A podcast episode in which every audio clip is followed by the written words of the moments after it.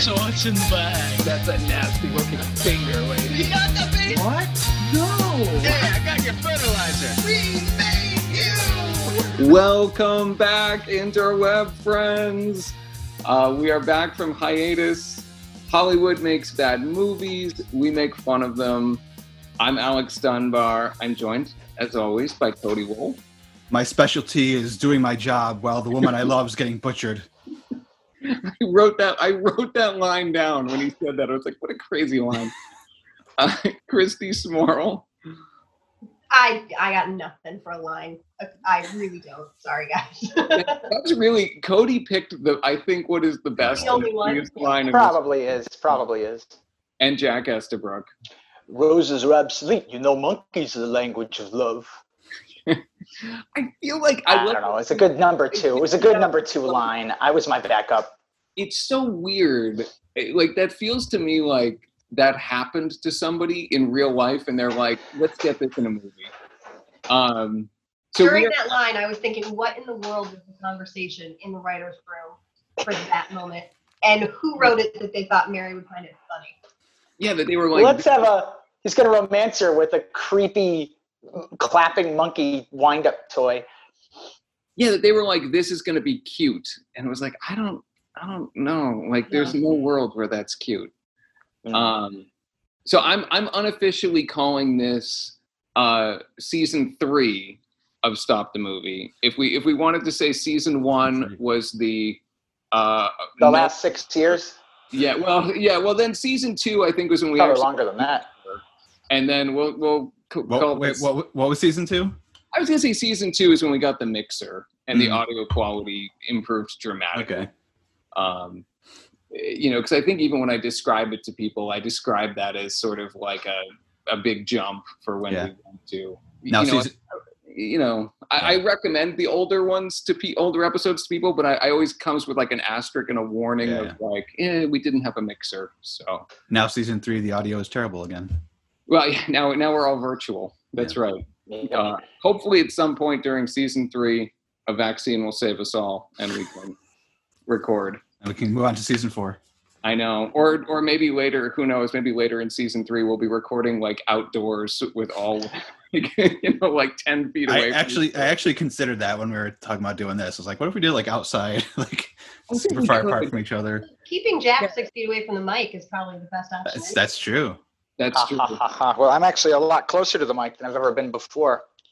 That's true, and we don't have the the, the infamous jack limiter, a know. real piece of technology Cody had to purchase. I'm gonna try to be. I'm gonna try to be quiet though, to, so it won't be an issue. now, here our our movie that we're coming back is 2002's "I See You," Yep. aka D-Tox, aka The Outpost. hmm starring Sylvester Stallone. I was thinking let's, as let's, as we were watching, Sorry, I was I just- thinking. Oh, sorry. I just wanted to mention gonna be before anything else. Thank you. Okay, anything else, the I is E Y E, like your I. It's I see you is the Which I'm- title of this movie. I'm assuming people who saw the title of this episode will know that, but I don't, I Oh. think it still needs to be mentioned. um, but I was thinking, I, But not in the movie. Ever making sense in the movie, aside from the No. screwdriver part. yeah, and the eyelid, I guess too, but Oh well, yeah. but it was still spelled I, just the letter. Yeah. But I, I feel like the last like three of the last five movies we've done, it's been a while, but have been Stallone movies or something like that. Oh we did- yeah, we've done a few. Well, this is, and I, I had, I had actually seen this before. I think I saw Oof. this in 2002 or 2003 Mm. because I knew a little of the backstory on it that we're going to get into. As Were you in the test audience? um, and it was fascinated by the backstory. Uh, but this was probably the. I mean, Stallone's career has had a lot of ups and downs. This is probably the low point. His career has been very rocky. Oh, Is this pre is this pre or post Copland? this is post Copland. Okay. So this is another decline Yeah. because Well- Copland is like a high. Well, I will give you. I'm going to start off with a little trivia. This is the first movie he made after Copland. Really? And keep in mind, Copland came out after in that. No, I'm sorry. This is the first movie he signed to make after Copland. Copland came out in 1997. So Okay. if that raises some questions for you, don't worry. We'll get into that. um, all right, let's start off a little bit. This is I, you kind of get this like sort of generic-y serial killer movie opening, a serial killer using a voice describer It, uh, it or voice looks. disguiser. Um, you know, it's just it's got that kind of like I don't know. It's very '90s. This is a very Yeah. '90s credit sequence. And I couldn't understand a word he was saying throughout the entire uh, monologue there in the beginning. I I- debated turning on subtitles at that point, but I thought no, because then I feel like I'll be cheating because I'll actually understand what he's saying, and maybe we're not supposed to. I spoiler alert, I turned subtitles on later because I couldn't understand Sylvester Stallone, but I Yeah, powered through that's that fair. monologue, and no, I didn't understand it. I, I generally watch the movies that we review with subtitles just in case I missed something or I get a character's name wrong. So I, I did, but um, Sometimes I This worry about spoilers from the captions if they like identify somebody. Yeah, that's true. yeah, yeah, that's true. That's true. Um, I, I agree with uh, with Alex on this uh, point that this did feel very much like like uh, in the early 90s particularly but in the 90s like thrillers were really big and this has kind of like a 90s-esque thriller aspect to it with lots of like you know look, fast zooms and like and like uh, uh, uh, flashbacks that are tinted and like lens distortion and you know this this killer kind of like walking the mean streets music and you got the bad guy creepily using the voice changer which does sound conveniently like it could be anybody which i think is kind of the point of the movie but And does it does it feel a little bit like a '90s movie? a lot like a 90s movie It should. It was shot in 1998. That makes a lot more sense to me because I, I actually looked it up because I was trying to pinpoint when this was, and when I looked it up to see what year it came out, I was like, that that just Oh, two. doesn't fit with what things look like, so that makes Mm. sense. Yeah, the technology in it. There's even a couple points where like technology had dramatically adapted. Um, but yeah, they this was shot in 1998. Um, and you may notice during the opening credits, there's some weird logos for who's distributing it. This movie was made by Universal Pictures, and they dumped it. They literally were like, "Get this away from us." Um, and it, it was so it was origin, It was shot in '98. It was test screened in '99 as D-Tox, letter D dash T O X. For some reason. Um, the test screenings were pretty disastrous. Um, and at the time, I, you guys are a little younger, but Ain't It Cool News was huge. And Ain't It Cool News at that time, their whole thing was they were getting into these preview screenings and doing advanced reviews of movies from preview screenings. They reviewed it and they just slammed it. So Universal pulled it back and decided to do some reshoots um, involving the end of the movie and apparently some other things. It's not totally clear. I guess people who've seen both say that the way the villain dies is different in this new version. But then the reshot version tested so badly that Universal just dumped the movie and this company that was basically owned by the guys who built Blockbuster Video are the ones who picked it up off the scrap heap and released it in 2002. was it released in theaters or is it a straight to video They did a very small theatrical release and it that might have been contractual. It may have been it may have been required that the movie it was not uncommon at that time especially for a star like Stallone for it to say you have to release this theatrically um, there's a couple i'm trying to think of some other ones where this happened too but but it was released on so few screens that it was clear that even the blockbuster people had no faith in this as a theatrical release and then yeah 2002 it actually comes out Yeah, and it's funny because how how many like kind of big names are in it, or well, you know, known names at least that it. I Would, was respectable- respectable names. Yeah almost everyone in the movie is a is a very very respectable actor even down Yeah. to like small, small parts. Well, we got Courtney Courtney Vance is in it. Yeah, Uh, Jeffrey Wright is in it. Uh, uh, uh, Stephen Lang is in it. Kris Kristofferson. Chris which I think actually um, was a detriment because in the beginning you see a like a profile, a little bit of a profile of the killer's face. So then when we get to the detox place where they're all quarantined, not sorry, that's what we're doing. When they're all stuck, you like you can rule out Yeah, almost everybody right. immediately because you saw that piece and there are recognizable people. Like it clearly wasn't Robert Patrick. Yeah, Yeah. recognizable enough from Or- profile. or Jeffrey Wright. well, yeah, or ju- a lot Yeah. of people you just Yeah. rule out immediately. and um, I can't say friend of the show, but uh, guy I interviewed once, Tom Berenger. Tom Berenger. Yeah. the- which is like I I mean, in a really like Tom Berenger was a better actor than this part. I don't know how they got Tom Oh, Berenger sure. in that part, even It's- in it- TV. Maybe they just phoned him in and they said, "Hey, we need we need someone to do this role," and he said, "Sure, I'm available." I don't know. yeah. I'm wondering um, how much um, between when it was shot and when it came out did some of the people and I, I don't know the answer to this and I might be completely wrong, but did people kind of get more star power between when it was shot and when it came out? I think Jeffrey Wright. I would I would argue I think Jeffrey Wright was going up. Courtney Vance was on Law and Order at the time, or or would be eventually. yeah. Um, I think, so I don't know if his if he was on the rise or fall, or he was Yeah. just more of a plateau. I think between when it was shot and was released, Robert Patrick was on the X Files too. So he was. I mean, obviously he was already known because of Terminator 2, but I think So, that helped too. And then? Um, the guy from um, Flanery from um, Boondock Saints is in it, but this Yeah. is before Boondock Saints, technically when it was shot.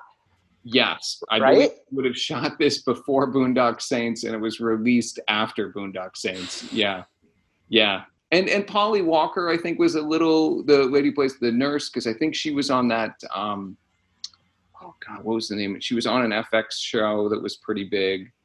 So a couple people, you know, were moving around, you know, but I mean, they were still like this was a cast they put together, and it was and uh, my eyes popped because Dean Semler shot this movie the guy who shot Halloween, shot the Road Warrior. Oh, oh no Uh, kidding. Yeah. I In mean, Cundey, uh, oh, sorry. No. Oh, Dean Cundey. Sorry. he Dean shot Halloween. shot Halloween, but Dean Yeah. Semler, who shot uh, the Road Warrior. I mean, he's a Yeah. huge, huge name in cinematographers.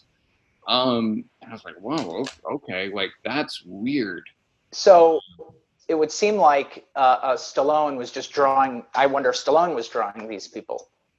Stallone has said that he he did this intended this to be his follow up on Copland, and he allegedly liked where he has said he liked it because it was a little deeper than just the sort of like generic action movies like Daylight, that like Lincoln Tunnel movie he made. Yeah. Yep, I saw it. Yeah. I mean, the '90s were pretty rough for Stallone. I mean, if you take out Cliffhanger and Copland, the, the, the Stallone just had a rough '90s in general. I But actually kind of like Daylight. yeah, it's it's cheesy. That's all right. Yeah, I mean, I was I was you know young enough when it came out that I'm like, okay, you know. And I would say I don't think Stallone is terrible in this movie. I think the movie is terrible and the script is terrible. The script is definitely terrible. The script is terrible. And and even the direction and like a lot of the way it's made is terrible. I, I think Stallone's performance is okay. Like he's I I mean, we, we have we have seen worse Stallone than this. I guess is what I would say. Like this is he seems at times to be trying something. Um, Does it work for the movie? I don't know. We should I'm probably not- talk about the movie. I have to admit, I'm not really a Stallone fan. I feel like he never does anything different. Every single character is exactly the same, so it doesn't feel like he's acting. He's just reading. Yeah, I, I, well, I don't know. I, I, I think in most of his roles he falls into that category. Yeah. But I mean, I've seen him in. in I mean, you you do see some performance work. Um, I think people. Uh, I. It's going to sound dumb, but but in Rambo, where he has his breakdown at the end of the movie, and he talks about his PTSD, and for the whole movie, you're watching just a dumb action movie, and then all of a sudden you're like, holy crap, like this guy's acting, right? So there, That's there, I agree in general with that statement, but I do think he has these highs. Not to mention over the top. Oh, yeah. Yeah. That over the top is the most brilliant performance I've ever seen. Yeah. He's doing those one arm pull ups against the bumper of that truck, and you can just feel the rawness of the character and the depth of, of, feeling.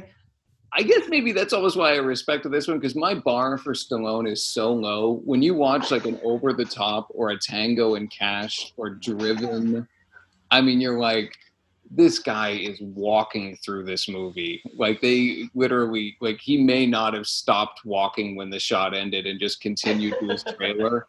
And, and at least in this one, I was like, okay, he seems to have at least been somewhat engaged. I don't know, but again, Yeah, bar's he's pretty attempting something.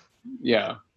Yeah. Um, so all right, so we've got this opening sequence, and then we get this scene where Stallone is buying an engagement ring.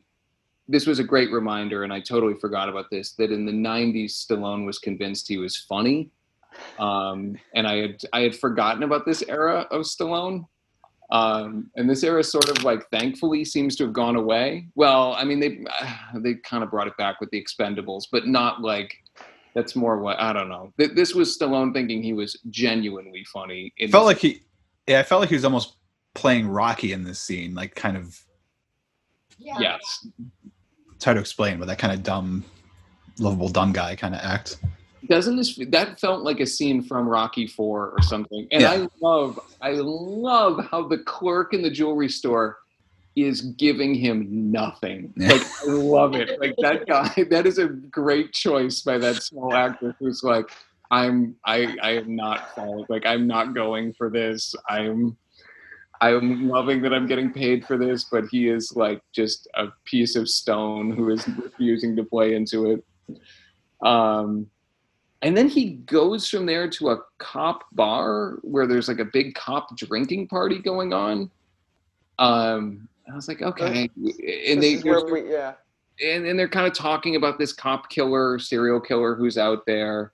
Yeah, the scene was just pure, just exposition dump. It was just here's the plot, here's who I am. I work for the FBI. You guys are cops. There's a killer. I'm trying to catch him. He's killing cops. Yeah.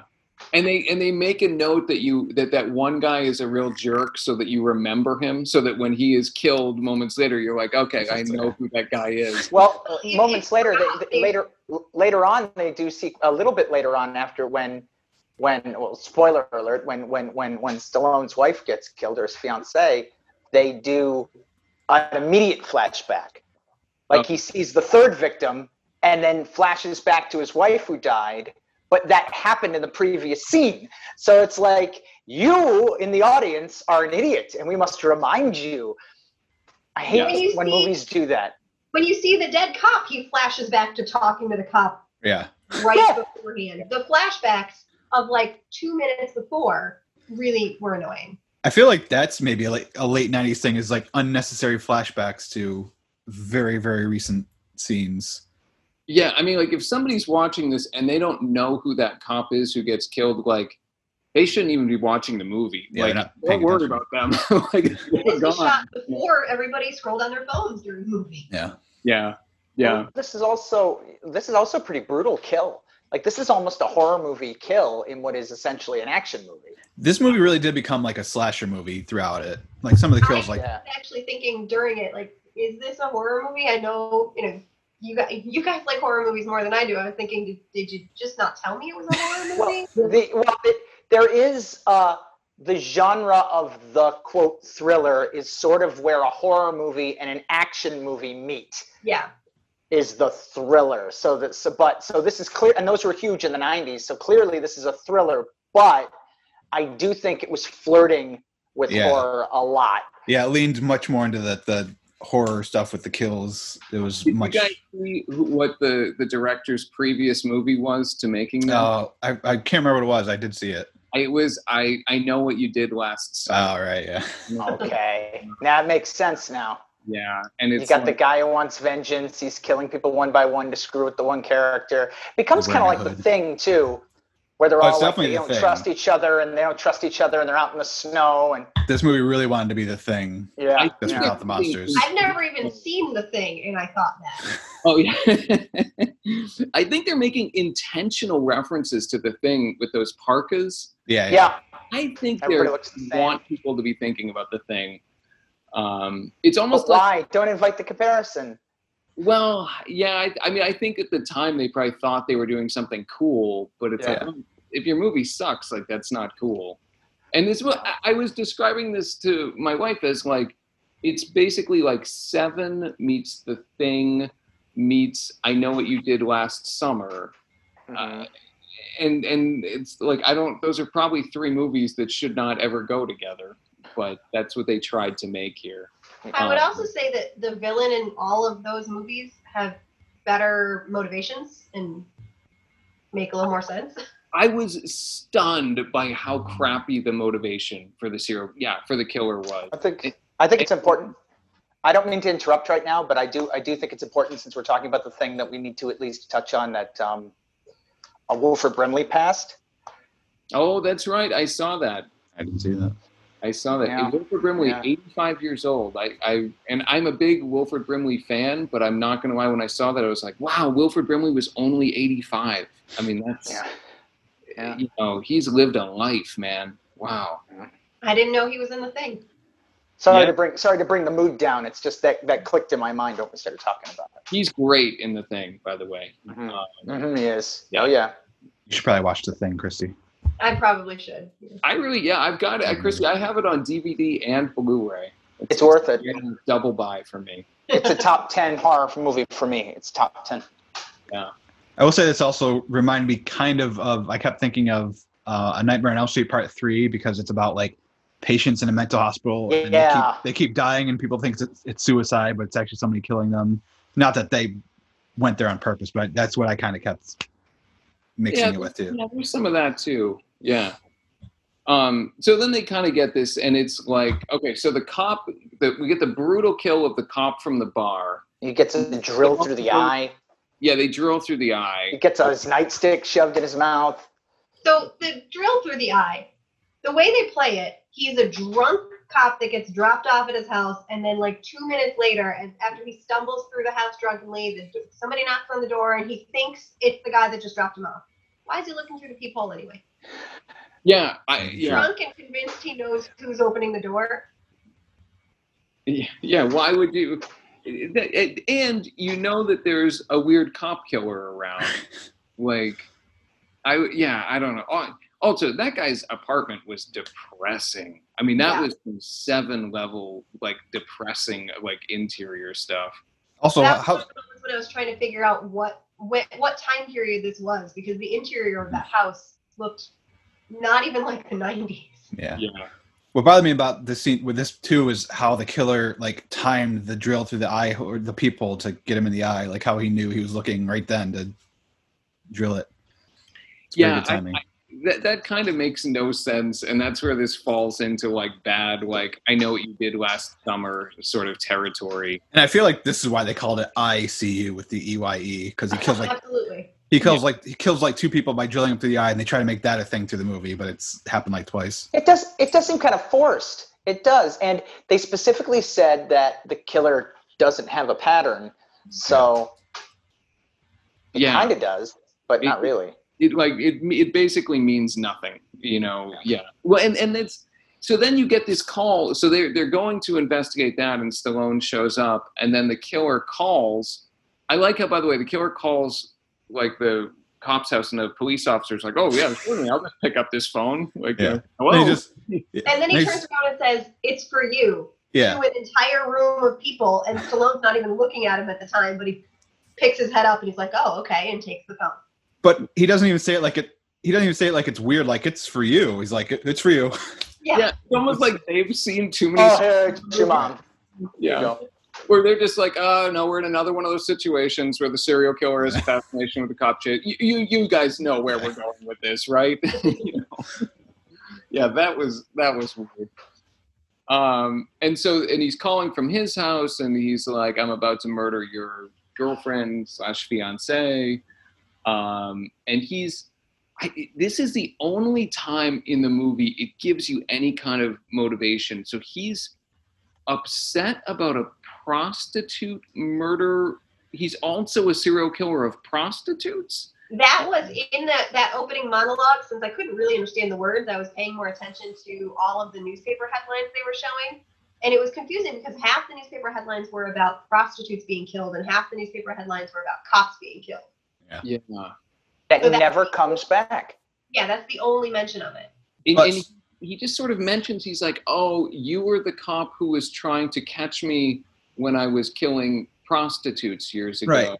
So he's mad that he didn't catch him for killing prostitutes, so he's going to kill cops, and ultimately he's trying to kill him because he didn't catch him. This is I what thought- this is what I got out of it. I thought he was mad that cops were trying to stop him from killing prostitutes because he saw himself as ridding the world of evil by killing prostitutes. So now he's going to go kill the cops that tried to stop him. But he stopped killing prostitutes. Yeah, I, this is Was what I think this- makes no sense. And then he goes on and he kills non-cops anyway. Right. So his motivation makes no sense. He also has this elaborate plot. It seems like he's trying to get Stallone specifically to the Kris Kristofferson facility so he can shoot them like eggs in a uh, sorry, like fish in a barrel. And what? Like, Shoot like eggs in a barrel. Well, yeah. well, yeah, I get Wait, if you want to shoot eggs in a a barrel, t-shirt. I mean, Eggs in you know, a barrel. I That's how I get my kicks. Um, but yeah, it, it doesn't make sense because essentially his side hobby of killing cops seems to take over his main hobby of killing prostitutes. Like, Yeah. I, I, I didn't understand. It just seems like he has it specifically out for Stallone because he doesn't kill Stallone. He's tried to at the end, but he kills his his girlfriend to punish him or whatever. Is he killing all of the other cops just because he wants to Mess Yeah. with Stallone? Stallone? Yeah, I don't know. Or It- is Stallone just one that he selected? "Ah, I'm gonna mess with this guy, right? Or Yeah, is it like from the start, Stallone tried to stop me from killing prostitutes, so now I'm gonna switch MOs on the spot, start killing cops to screw with Stallone by specifically targeting the ones that were his friends before he became a Fed. But then I have to know which cops were his friends before he became a Fed. Then I'm gonna decide on the spot to kill his girlfriend just so he can get convinced by Charles Dutton to go to this facility. So now I've got all these cops in one place that are unrelated to Stallone. Besides Stallone being there, I, it, it makes no sense. I, it, Yeah. This makes the more I thought about this, the more I was like, I, I, I don't understand. I, I give up. Um, So Stallone, so they all right. So then they run to Stallone's house, and his uh, girlfriend slash fiance has been killed.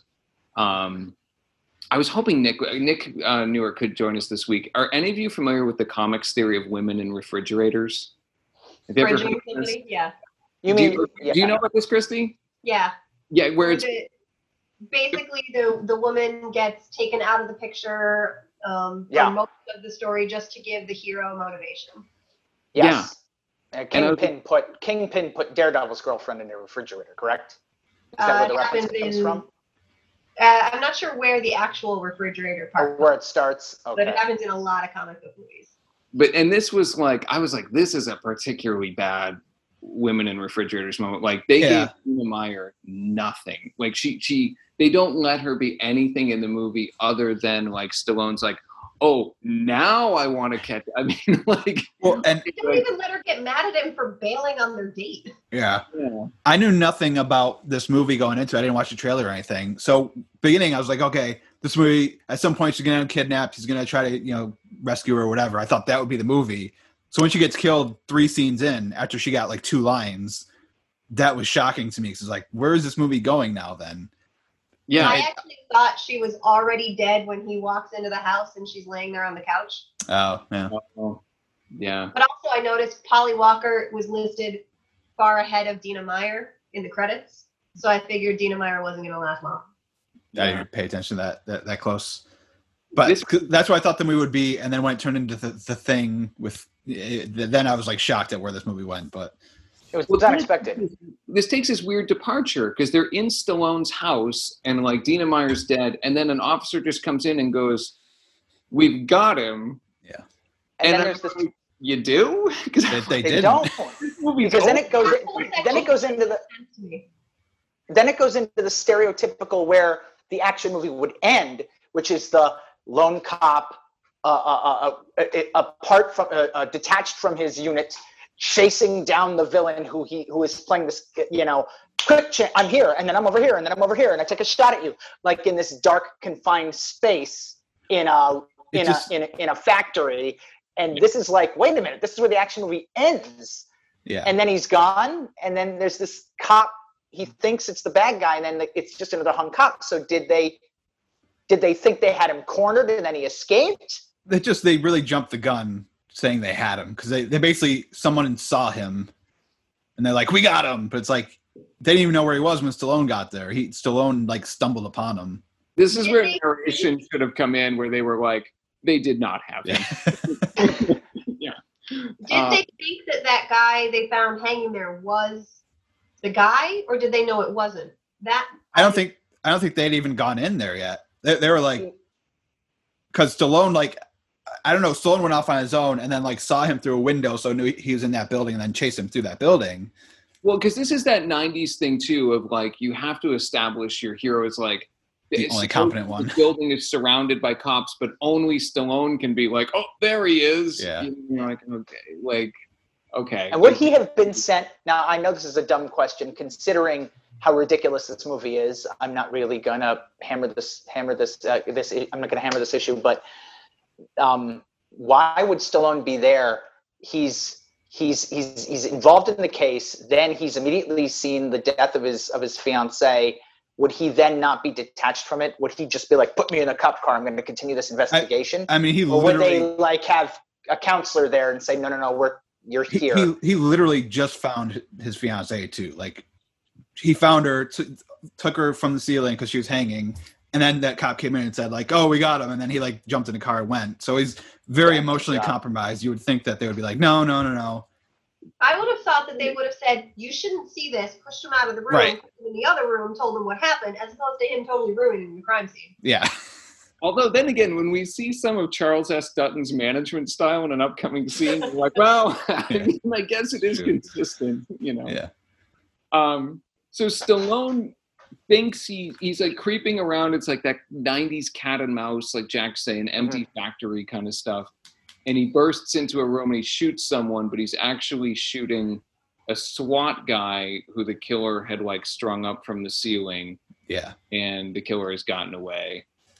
And they mentioned that the killer was dressed like a SWAT guy. So Right. I think the assumption, I, I think Stallone. Uh, that's what I never, I don't understand about this movie is I, I never knew if Stallone thought he was dead, or if he knew he was still out there. Yeah, that, that's what I didn't get. Like, did he think that SWAT guy was the killer And then the killer or committed did he got suicide. by the killer? Yeah, they didn't make it clear. Yeah. I was unclear on that too. I thought Yeah. Was carrying guilt because he's like, oh, I don't think that was the guy, the killer, and the, he was like felt bad that he shot like a SWAT guy who was like also a victim. But I don't know. Yeah, they they never. Well, they- we'll skip forward. a little bit. They jump right to because I was mildly intrigued by like, oh, is this a movie that's going to deal with post traumatic stress and that Stallone turns to alcohol and, and addiction takes over his life and, and the impact of that. I mean, not like Bad lieutenant. bad lieutenant. I mean, but like, you know, is this going to give a more nuanced portrayal of that? And it's like, nope. Um, the very next scene, it's just like Stallone has now has a drinking problem, and uh, like like immediately, like Charles S. Dutton comes in and is like, "Hey, quit the drinking." Like ah, like Quit the drinking or kill yourself right here. oh yeah, when Charles S. Dutton encourages him to commit suicide. Gave him a loaded gun. Yeah, I was like, what? Like, And then act surprised when he shot it off in the ceiling. Yeah. Yeah, he shoots Yeah. up, and then I laughed out loud because then Charles S. Dutton walks around being like, because they're in a, a busy bar, and you know, Stallone shoots a gun into the ceiling, and then Charles S. Dutton walks around. He's like, "It's okay, everybody, everything's fine." I'm It like, was a mistake. I'm like, I don't think anything's fine. Like, I don't. They just watched a, a drunk guy like shoot a gun into the ceiling. Um, it- it- and then we get what what some people have have said is is like one of the more interestingly shot scenes in the movie where Stallone actually tries to commit suicide, and he seems to be doing some real acting here, but it's undercut by the fact that you're not giving us this was there was no build up to this. I would almost argue you could take out the entire all of this stuff in the beginning and just show us Stallone's progression to the traumatic stuff he's dealing with as a cop has led him to alcoholism. And See, then I- up to this. I thought if if Charles S. Dutton gave him the gun and it wasn't loaded, and it was like, "Go ahead, kill yourself," and then he actually like tried to shoot himself, but it wasn't loaded, and then he tries to kill himself in the next scene. Like that would make a little more sense because you could see, oh, he was suicidal, and now he's got suicide on the brain or something. But it was just Yeah. Yeah. that would have been a little worked a little better for me, but just because it, it was so quick, it went the beginning scene with the chasing the killer, then his girlfriend dies, and then you know killing the killer, killing the killer. You know he he thinks so at least, and then then it's like two scenes of him being depressed and then trying to kill himself, and then it becomes a whole other movie again. It's just it's so like It- stilted. there's a big like gap between between those. I, I wonder if the reshoots also involved the beginning where they like padded that up or something. I, I don't know because I wonder because I wonder if reshoots were to blame because of the whole prostitute angle. I wonder if a lot of that ended up on the cutting room floor. that could be that could be. Um, I mean, I, I think there is something kind of interesting about uh, this idea of people who are dealing with addiction and trauma, and one of them is a killer. Like, and you're and an actual kind of like who done it. Like the movie. Yeah. Yeah. that would have been that would have been interesting if they didn't go to like an industrial concrete palace you know detox center that wouldn't have ever exist in the world. Surrounded by looked like a a blizzard.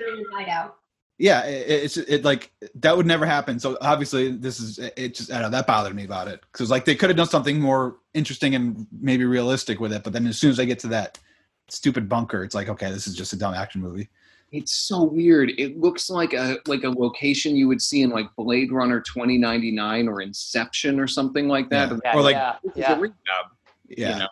Yeah, one look at that facility and it just took me completely out of any kind of realistic movie. And Right. became- yeah they're They they're, even threw in. they're didn't they throw in some line where it used to be like a military depot or something? Yeah, Yeah. but it's like why would because it's so stupid because that's why I thought maybe Kris Kristofferson had was evil in some way because it's like th- you have all these cops who are like emotionally damaged and, and dealing with addiction and all this stuff and you bring them to a darkly lit prison basically and lock them in cells at night and it's like it was just so stupid like what it, that's such like a late 90s thing too I think to me is they have Yeah. to have like some weird setting like that and it's like oh come on Yes, Yeah.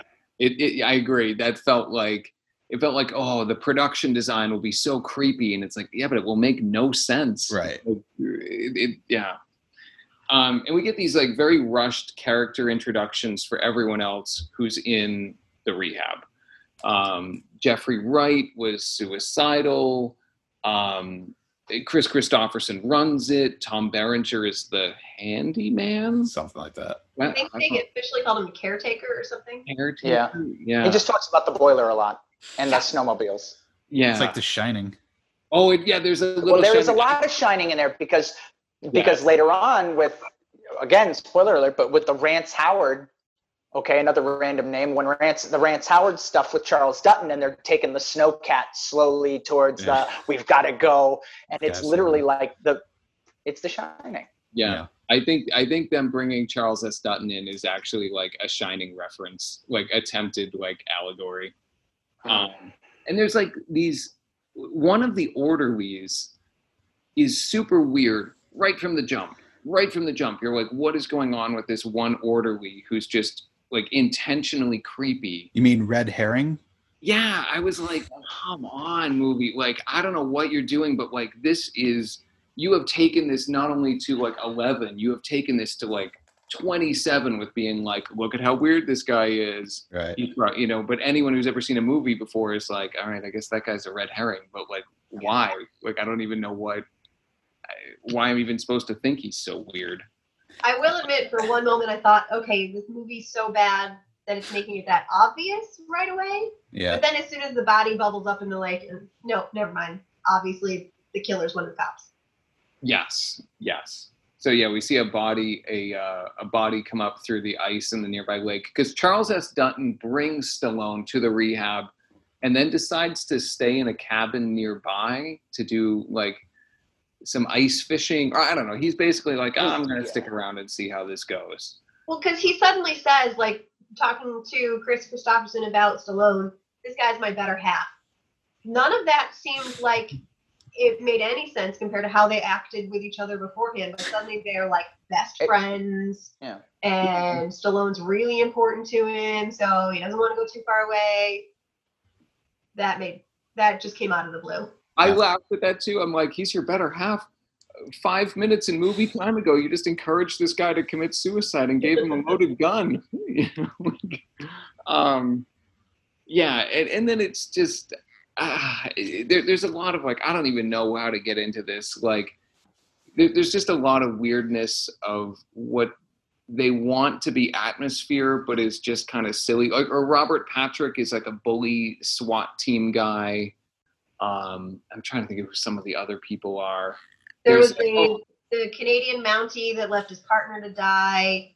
The younger cop that you know, saw a bombing of a preschool. There was an LAPD girl. Uh, there was a homicide cop that found Jesus at the bottom of a bottle. Oh, that's right. That's the Courtney B. The Vance. British, the London, the London cop. The London Oh. cop. Uh, that Weeks guy, I don't remember. The one who ended up like puking because he drank because he found some alcohol. I don't remember Yeah. anything about him except Yeah. that he was hurt. one of the things that I found so bizarre about this movie is that it never, for a movie, addiction is never really talked about in this movie, where in theory, all of the main characters are addicts. Like, Yeah. it, it, it- they briefly talk about the medical of like effects of like tremor, you know, of, of DTs and delirium tremors, but like they never really talk about this, but yet it's the thing that's supposed to be the element that holds this movie together. It's so strange. Like they don't you could almost take out of this that they're cops and take out of this that they're alcoholics because neither of those things really factor in. They could just be like random people Yeah. trapped in this facility. Yeah. I, I did notice during the credits that this was based on a book, so I'm sure in the book that had a lot more depth to it. It, I, I read a review of the book. I, I in the Okay. book, it's it's um, much a much much more significant part of the Yeah. story, um, and they they just sort of got yeah kicked out. It also has we have my favorite uh, my other favorite '90s trope that comes in where so what's the uh, I'm Polly Walker who's the the kind of medical officer at the rehab. Something, yeah. Uh, She's I- Psychiatrist, but also nurse. Yes, think. like, psych, yes, Un- undefined. undefined but stallone is so awesome and so attractive that even she can't help but give him special attention like the, the again the, the 90s male lead is so overwhelmingly attractive that like women can't help but but be drawn to them and she immediately starts giving him Yeah. special attention and i'm like she's Yeah. the one medically trained Yeah. person here why like this is wildly unprofessional I mean, maybe that's a quibble with a movie that's like dumb beyond belief, but I Well, was like, come and on. he's not even like hitting on her or anything because he's so devastated about his girlfriend dying three months ago that he's not like. But she's still like all you know, like oh look at Stallone. Yeah, All I mean, it takes is being in the same room. Yeah, yeah, yeah. It's it's just it, you you can't fight it, you know. Um, They don't even they don't even pursue it. There's no like it relationship. It's just kind of even. It's just kind of that. Well, he's No, the but they- dude, so the woman has weren't- to be. Yeah. it kind of implies some stuff towards the end that they're into each other, but Yeah, she's Like- just bait at the end. yeah, Yeah, Yeah.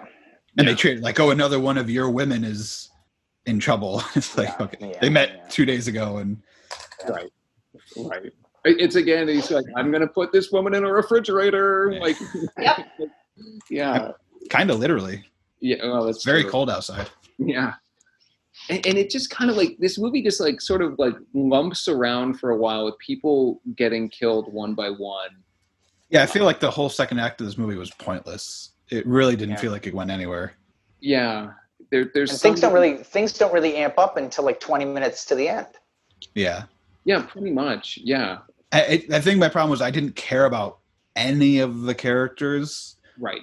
At, it, at least any of the other patients I didn't care about. You know, Stallone, but you know, it didn't really have any depth. The Stallone stuff. He was trying to give it depth, but it was like, yeah, I don't know. It just I didn't care about anybody. I didn't care about anything that was happening, so it was tough to get through that middle The only portion. two I was even interested in are probably two of the better actors in this. I thought Jeffrey Jeffrey Wright, as always, is doing something interesting here. I mean, again, like it's movie is dumb, but I was like, oh, okay, like I'm watching Jeffrey Wright and Robert Prosky, who plays the Canadian Mountie, the Yeah. guy.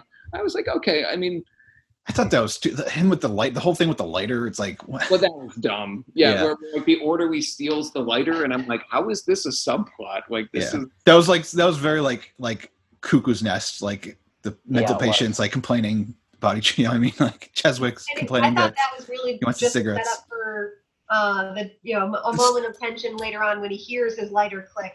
And, and when I realized that was the reason for it, I was like enraged. I was like, that is so stupid. Yeah, yeah. But I, I did have a mild interest in like Rob, like the Robert Patrick Stallone stuff, the tension there. I was hoping that would go somewhere a little bit more. Like they would either either get over it and have to work together, or they would, yeah, would something would happen between them or two. something, didn't- but nothing. eh, Yeah. Like it, it, that never goes anywhere either. Eh, Yeah. You know. Um, so eventually, they're yeah they're getting killed off one by one. Um, while everyone's locked in, someone goes through everyone's files, gets everyone's takes everyone's meds. Kris Kristofferson gets killed, who's running the place. Um, which feels to me like Kris Kristofferson was like, "Get me out of this movie." Um, and then it's revealed that one of the orderlies is a former patient, and I'm like, "Okay, so this guy's all right. You're just piling on on this guy as a red herring." Yeah. Um, and, and okay, and then we get we get the great argument between Robert Patrick and and Sylvester Stallone that you were just talking about, where they're getting into a big fight on like what they're gonna do because they know people are getting killed. And Stallone has a line that I had to listen to twice and write it down, where he he's like gets in Robert Patrick's face and says, "My specialty is doing my job." And I like I thought about that. There's almost like a like a level of zen to it or something where I'm like, yeah, no, that yeah, that would be your specialty. Your job would be your specialty. This would be like a baker being like, my specialty is putting dough in an oven. Like, yeah, no, we know, we know. Like, what are you talking about? But there's a Uh, caveat to that, though. It's doing his job while the woman he loves gets butchered at home. That's right. That's true. Yeah, yeah, doing doing a questionable job doing his job. because Robert Patrick keeps picking at him about his wife or his girlfriend getting killed and how he didn't protect her and stuff. So he finally he's like, he's like, yeah, that happened. If you mention her again, I'm going to kill you, basically. And that's kind of the end of their tension, which is, I wanted to go a little further than that, but you know, It would have been nice to actually see that come around and like to see like Robert Patrick be like, yeah, okay, you know what, I'm I'm I am a jerk or I gotta like be accountable for my being. But it, Yeah. yeah. never. or maybe he, for some reason he needs to enrage Stallone to get him to do something or act or something. So he uses that or something like that. But yeah. Maybe. Anything. Are we at the eyelid scene yet? Am I jumping ahead? I think it We're jumped not way ahead. quite It's there. whole bunch of useless We're, we're basically Yeah. at the point where this movie. Because so much nothing happens between, you know, and this is second act, which is just kind of like, let's build tension. Let's say who can't trust whom. Let's, you know, Well, because kinda after get yeah, lost in the mix. after Kris Kristofferson is killed, and I'm gonna we're gonna skip over some of this to get to the real nuttiness into like what would be kind of the third act, I guess. Mm-hmm. But we find Kris Kristofferson is dead, and they immediately give all everyone back their gun. Which I'm like, why? Why would you do? You know, one of you is a killer. Why are you giving everyone their gun back? Oh, because it's at that think- point they still think it's the orderly. Yeah, I think they thought it was they thought it was Jack. or Stephen whatever. Lang disappears. Yeah, he, he he like took a snow Yeah. the snowmobile or whatever, and he like disappeared. So they think he's out there, and so they have to protect themselves. But they still don't ever really seem convinced it's him. I, I, like Stallone never. I, I don't know, because Stallone, He's the only competent one. in the Yeah. room. and I think at this point he's he's is thinking like it's that guy who killed my girlfriend and who I was chasing all the helps, and for some reason he didn't think that could be Jack. So I don't know.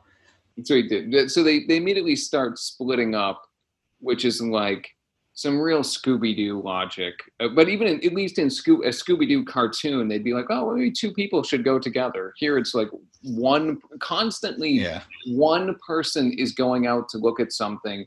And then other people get suspicious, and it's like, yeah, you should be suspicious because all why why would you then not send that person with Yeah. somebody else? and they have so many useless characters that they just had, had to send them away. So like there's like the two like Tom Berenger and like two other guys are like okay, you guys just leave, just take a car and leave. And it's like I, and they just go out there and then they just get killed and it's I could talk about that Tom Berenger. If somebody said they're doing a seven-part like teacher's pet style investigative podcast on the Tom Berenger truck ride, I would listen to it. What what happened? They go out in a truck.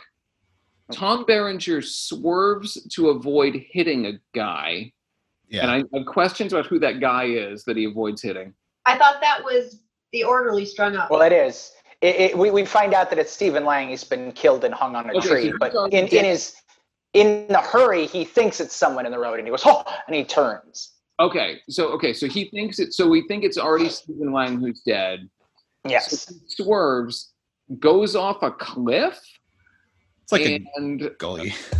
like I said, you know, like, like, and then, like, which kind of leads me to be like, should they even have, like, essentially, should they even have like swerved? I don't like, was swerving more dangerous than hitting someone? But anyway, then essentially all three people in the truck go their own separate ways without talking to each other. Why? What happened? One of them's missing immediately.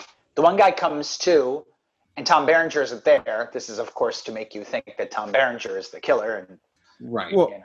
but this is like this whole section of the movie is a bunch of people go out together and then they all kind of go off on their own and then you don't know where anybody is or who's alive or dead and one of them could be the killer. It's like 10 or 15 minutes of just that and it's it's so frustrating. when you look back on it and knowing, I mean, I mean, spoiler, Tom Berenger is not the killer. What was Tom Berenger doing? Like, what? I was really hoping he would be the surprise killer like he was in Sliver. That would've been Sliver, amazing. Yeah. I felt, yeah, I felt bad about that. I also got a kick out of when Stallone, Stallone somehow hears the crash and goes outside to investigate Alone. alone. And he finds the truck and he's in the truck, and the third orderly or the second other another orderly is in the truck. Yes, so, so Stallone runs out, and because it's it was Tom Berenger, the cook, and Gilbert, I think, in the truck, right? yeah. Yes. Okay, That's something like that, yeah. Something like that. They- I didn't even know who Gilbert was till that point. I was like, who's Gilbert? And Alex got me in. They did like a really quick introduction when all went to- um, Polly was showing Polly Walker, the nurse, was showing Stallone around. She's like, Gilbert, say hi. And he waved. Was he one of the cops or was he No, he's like an orderly, like a staff okay. member. I think he's the cook. He Doesn't doesn't he like make some? Does he make That's some all he- joke about the bodies in the freezer, like he's going to eat a something salad that? instead? I really wasn't paying anytime there's like a, a, a big introduction of a bunch of characters like that, I never pay attention. It's it's a problem I have. The cook is one that made that made the joke about the body from the freezer. Gilbert is like the cook's assistant, Okay. maybe. Okay. Okay. Do we Yep, really need a a I cook's assistant in this movie? Yeah. Where they never eat any food. Right. No. There's no like scene where everyone's eyeing each other in the commissary, like I don't trust you, and they're drinking out of like dented tin ca- cups. Let's see, anyway, Alex I is still going. we lost you for like two minutes there, Alex. And meanwhile, the doctor, Polly Walker, so she sees wet footprints going into the kitchen, and then the British cop is there too. So it's kind of like, oh, okay, is this supposed to be suspicious? But then Jeffrey Wright comes in. There's really like a question of like, wait, who is suspicious here? Like, I, this scene was massively confusing to me, and even now knowing who the killer is, I'm like, I don't know what they were trying to do there. I don't. Like- either. So, I- it's still just throwing red herrings at you. That's what the whole. There, there's really nothing interesting happening, so they just have to keep being like, "Wait, it's Tom Berenger," and then two seconds later, "Oh, it's Jeffrey Wright." Then two seconds later, it's I you was know, kind of hoping it was going to be Polly Polly Walker. I thought that would have been a But you know, it would- really phenomenal twist. but you know it couldn't be because they showed her or they showed the killer in the beginning talking And on it's clearly a masculine form, and the voice is a male's. Yeah, Yeah, It's a white, middle-aged, uh, like dude. moderate build dude. So Yep. you know it's the, the British guy because that's see, but all it could be. I But it could have been anyone. I thought it wasn't the British guy because I was like, I didn't hear a British accent in that. I couldn't understand what he was saying, but I felt like they wouldn't have the one guy with an accent be the guy who was doing the voice in the beginning. Right. But I uh, wasn't sure if the accent was real. uh, that's, that could have been true too. Well, he keeps it after the reveal, that which would have leads more. me to believe that it is. That would have been more. He doesn't. He doesn't drop it once it's revealed it's him. Anyways, Well, then then there's like some like trespass style tables getting turned. Somehow Polly Walker and Stallone get everyone else to locked into a cell, and then Tom Berenger is back and Gilbert is back, I think like Charles S. Dutton saves Gilbert because Charles S. Dutton is now coming in Shining style, basically to like save the day. But Well, he before that discovered the body in the ice. He discovered the body in the ice while he was Yeah. trying to ice fish. Yeah, But, And- but before that happens, though, uh, everyone ends up getting out of the cell that they were locked in. Then they end up locking Stallone in a cell, yep, yep. and then Stallone has to escape from the cell. But while he's in the cell, he discovers a matchbook from oh God, from the um, from the cop bar. from the cop bar. So then he starts flashing back to what the killer was seeing in the cop bar because the cop must the killer must have been in the cop bar. Well, they also made sure they made sure that the, the I, I apologize, I don't remember the actor's name, but that the British guy says we got him locked up in my cell, so that you, the audience, guess know when he finds the matchbook, how could he have the matchbook from my bar? Oh my God, it must be him.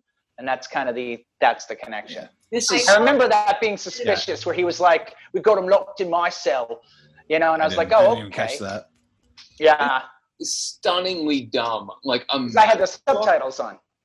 Well, yeah. I, I mean, like a matchbook is what breaks this. Like no detective skill, no actual it'll- like deductive reasoning. It's like, oh look, it's a matchbook from the cop bar. Yeah. He's the killer. And then he finds But because he, he, he- also he's he- he's he- using it as a torch, and then he, he he he's running back and forth, and he only notices it like right before it burns his finger. Yeah.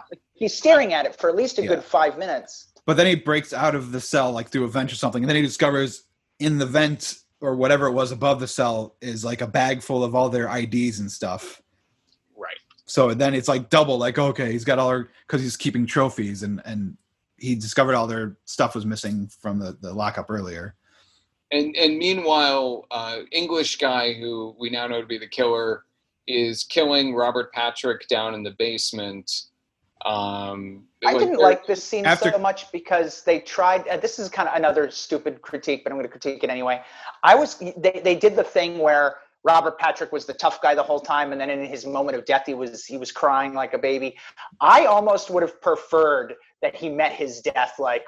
You know, I, I don't care. Like Yeah. the same character. He's playing one note throughout the movie. I mean, I mean, Robert Patrick's a good actor. I appreciate they gave him the opportunity because, but nonetheless, I think I would have kept it like Well, I he think really they- is what he says he is. I think they they kind of took that on earlier on when Stone was like, "You've never actually stood up to anybody before. You know, who you just kick people when they're down. Like he's not like I a tough guess, guy." Yeah. And then that then he breaks down and cries when he's being. Part of me wanted him Um, to be that tough guy anyway, just to be consistent. I Well- thought that I missed the moment he breaks. Like it was just a complete 180 with no like no build up, no. I, I seriously look. I looked down at my phone for something, and I when I looked back up, I was like, wait, did I miss that? Like the killer said the thing that broke him, or did he try? No. No, he just, Just- all of a sudden. just I had a mean, gun they on could have made that a little more compelling, but Yeah. there was none of that. It was just all of a sudden he was sniveling and crying. And and one thing that bothers me about this movie too is like it's like called ICU, and they try this whole thing with the eyes in the beginning, but like all the deaths are he like strings him up with like a noose. And he has a noose, by the way. He just like, hey, Robert Patrick, and like pulls out a noose. Yeah. It's like, where did he get that noose from? Did he was he carrying a noose the whole time? He, Yeah, he if, uh, anything, if Did he anything, just make it? Killer is obsessed with stringing people up and like Yeah. elaborate like rigging. Right. Like it should be like I rig you or something. Well, and then in the end, when they're fighting, well, this is skipping ahead a bit, but they're fighting near like ropes hanging from the ceiling. So I was like, okay, this is how the killer's going to die. Still, will string him up, but no, Nope. That might have been the original ending, but that just bugged me because like he, that's his mo. But they they do try this whole eye thing, but, they, but then they, in the beginning of the movie, they said that he doesn't really have an MO, but yet it's very specific. Right. He, he, he finds a police officer or someone a police officer cares about. He taunts them a little bit. He shoots them. He strings them up. Yeah. That's what he does. In the one case, he used the nightstick down the guy's throat. So there's a little bit of a variation, but for the most part, that's what he does. Well, and he leaves taunting phone Kristofferson got calls to law enforcement. Kris Kristofferson got an axe to the head. Tom Berenger Oh, got okay. his throat That's right. Slit. Then there was the two, uh, you know, quote unquote suicides that he faked. Oh yeah, that's true. The needle, I forgot about that. Yeah, you're The one right. guy- the I one guy it back. was- There is no pattern. the one guy was unless the hung convenient. Was hung. Yeah, one of the fake suicides was uh, was hung. I'm saying, yeah, I I kind of liked so Stallone breaks out of the cell and comes in and is like, "Hey, everyone, trust me. The British guy is the killer." They all immediately trust him. Like, what if Oh, yeah, Stallone is the killer? Like, What if Stone's the killer? That's why he has the badges. Like, Yeah. Look, that I guy- found these trophies. Yeah. Like that would have been a great twist, where Stallone is the bad guy all of a sudden. That Yeah. guy does have a British accent, and it is a movie, so it automatically makes him the villain. That well, then even the villain is so disinterested, and the movie is so disinterested in this who done it that then even the villain is like, "Hey, you guys know it's me. I'm down." here." And I'm like, Yeah. "Why? Like, why? Why was there ever any masquerade?" Right. He's like, you know, on the walkie-talkie, being like, "Yup, it's me." I'm like, We ah. did. uh, Did we skip over the eyelid thing? "Oh, that's and that happened too." Yeah, It's right around here, yeah. Yeah, he he goes and looks at one of the bodies, and he and the when they lift up the eyelids, the killer had written "I see you," you know, so that you know to tie back to the beginning. What? All right, so now that we know what is like this is incredibly elaborate for this British guy. Like whatever his scheme is, like this is a really elaborate way to get back at Stallone. Like this is like ridiculous, I would almost say. Or because he's got to he's got to taunt Stallone specifically. So he's murdering prostitutes. The cops have done an inefficient job at catching him at this. So he instantly switches to killing cops to specifically mess with Sylvester Stallone.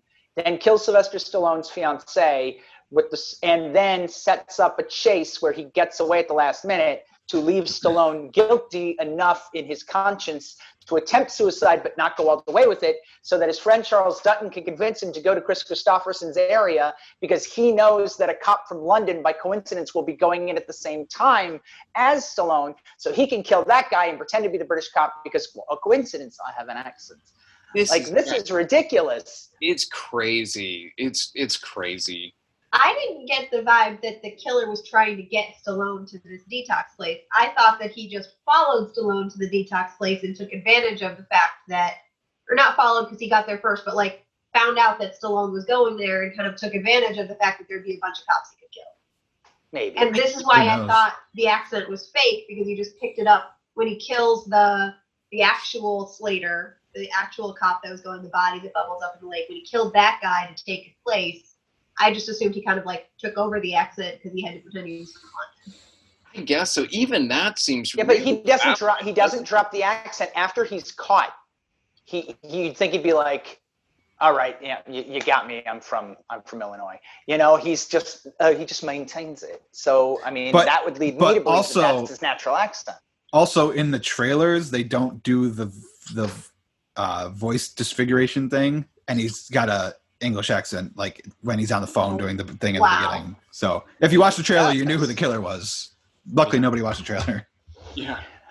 It's it's just it's really crazy. And now you know, now Charles S. Dutton is well kind of like we get into this final fight sequence where like like Christy was saying, he's trying to I don't know, Stallone is trying it's like this close quarters fight in like a b- garage or a barn or something. Yeah, it's like a, uh, Well, I thought this was I thought this was kind of ridiculous because this actor who they've got up against Stallone, I mean, I'm sure he's he's I'm sure he's he's fit and capable, but they've got him up against Sylvester Stallone. right. I mean, this is ridiculous. It's like I'm gonna go to, and he's like taking the punches. And Stallone is a big guy, and he's fit, and he generally plays these unstoppable muscle rolls. So I, I find this hard to believe that this dude is taking punch after punch after punch from Sylvester Stallone because they try to even the fight a little bit, and I'm like, yeah, no, yeah, no, that's not, no, that's not gonna happen in this. and then Stallone ends up throwing him on a uh, what is that thing? Like a I don't even know what it is. Like it's It like looks farm like, like a yeah, like some kind of farm like turbine. It's all spikes on a Yeah. rotating, not Like an really aerator or They missed the- spikes. They missed the perfect opportunity, as Cody implied earlier, to just have him be strung up. Yeah. I thought what one he of the does. spikes was gonna go through his eye. that, that too. that oh, too, and they didn't do that. Yeah, that that would make sense. Or, I Especially mean, because make sense, but it would be at least tied in. But Yeah. especially uh, because Stallone picks him up and says, "I see you, you see this," and then he throws him on the thing, and nothing goes through his eye, and it was like, "Come on." yeah, yeah. I, I I, like I, like the Charles S. Dutton storyline is fascinating because when he comes, so he comes back in, and I first thought Charles S. Dutton was dead, but he survives, and like Stallone's first line to Charles S. Dutton because it's a '90s movie is a one-liner. He's like, "Hey, how's the fishing?" I'm like Charles S. Dutton should be like, "What the hell? Like, what is going on?" Like, like Charles S. Dutton is inappropriately calm as all of this is happening, you know, and I'm like, my God, you know, he should. This is insane. Uh, I also like that we never find out there. We never see uh, Jeffrey Wright, Courtney B. Vance, all these other people who survived. Oh yeah, like, I kind of forgot them. See them again. We, like, I, I hope they're fine. I don't know. Like that guy who was The like, boiler died. They're gonna freeze. Well, they kind of walk away at the end too, so it's not even like they went in to check on them. at the end, they just kind of walk off into the woods. there should have been like a two weeks later, and Jeffrey Wright's like, uh, "Hello, hello, like, we're still here."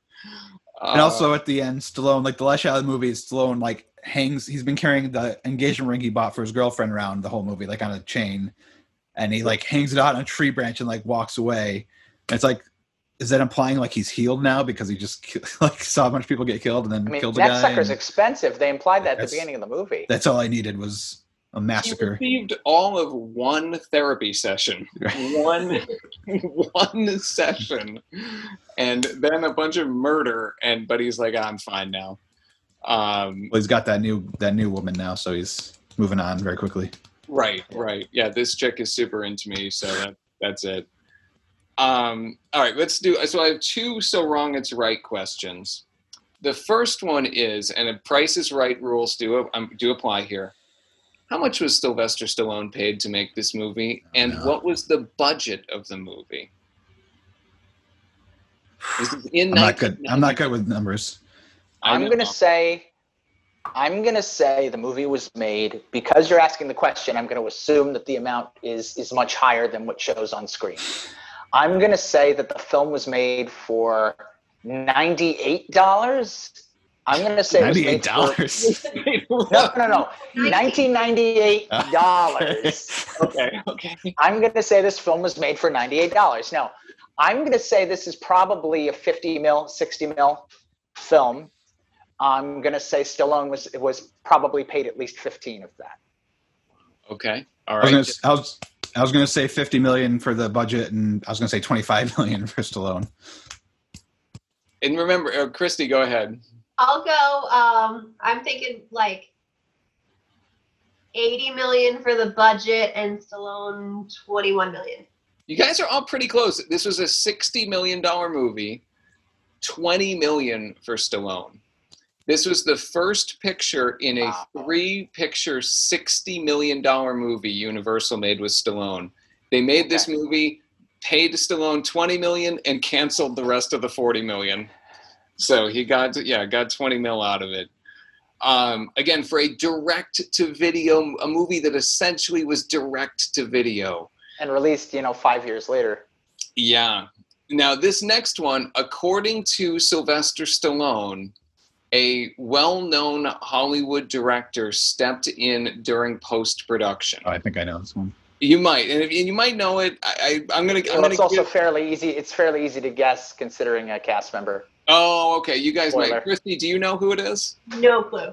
All right. I'm going to. We'll let Christy play this Well, one. give it to So Christy. I Yep. don't even have a guess. I I'm going to give you. Well, I'm, I, here are the names I'm going to give you. One of these directors stepped in during post production. Okay. Sam Raimi, Robert Zemeckis, Ron Howard, or Ridley Scott stepped in during post production on this movie. Any guesses on who it would be? Uh, I'll go. I don't know. Sam Raimi. Okay, not a bad guess. Uh, Ron Howard. Ron Howard's dad plays the convenience store owner. Oh, okay.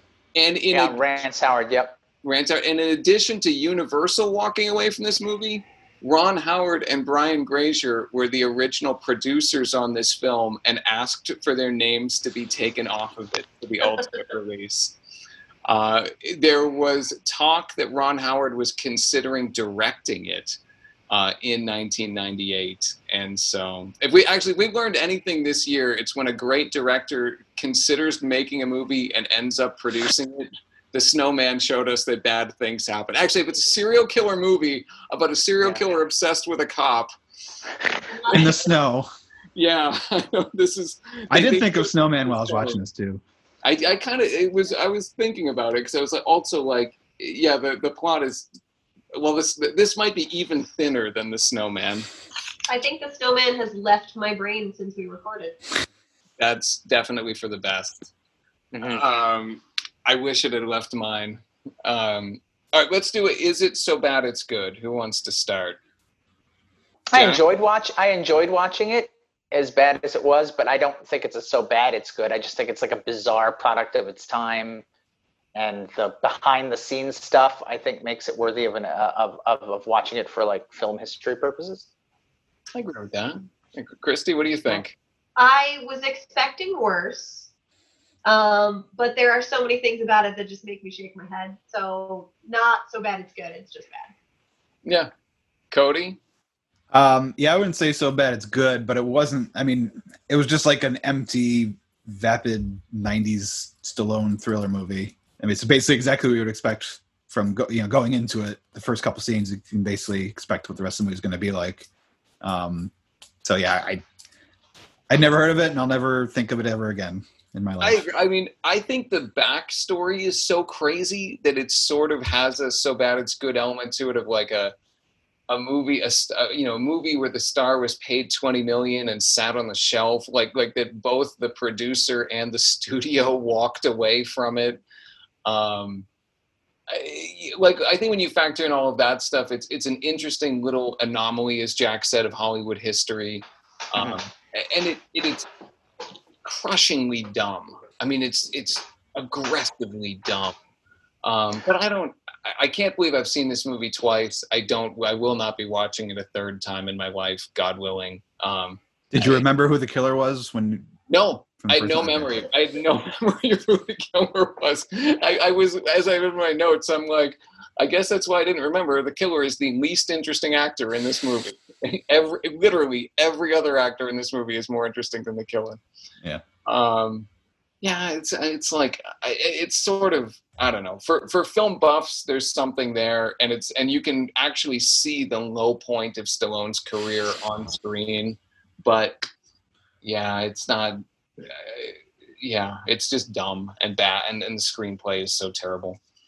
Um, yeah, I think this does it for this one. We're gonna. So this is we're we're we'll be virtual for a little while unless we do a social. We maybe we should consider a socially distanced episode.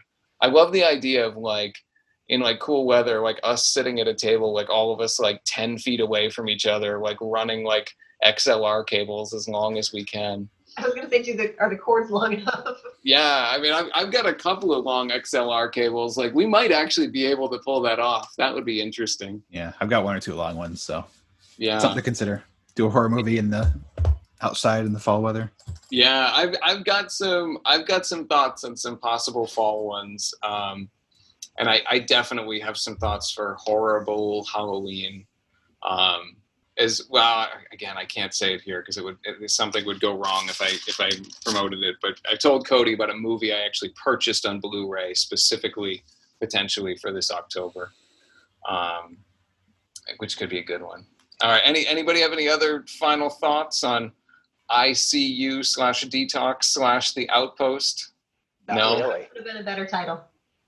Yeah, I, I, I think I, I think D-Tox actually would have been a better title. Or I I mean, find it. I find it funny that because that all they also did the wordplay like I. Like, Well, I was gonna say- I see you. I find it funny that D-Tox that D-Tox would take the shorten the, the word, but then with ICU they made it longer and dumber. yeah, yeah. I think when you're thinking about the title that much, like the options just get like worse and worse and worse. If they'd gone to like a fourth title, it would have just been like killing, or like I don't, somehow would have just get, would have, they were getting progressively stupider. Um, nice. All right, this is exciting to be back, um, and we'll be back again soon with another episode. See everyone. It's so weird you don't get to do this in person. Yeah. See everyone next time. Indeed. There.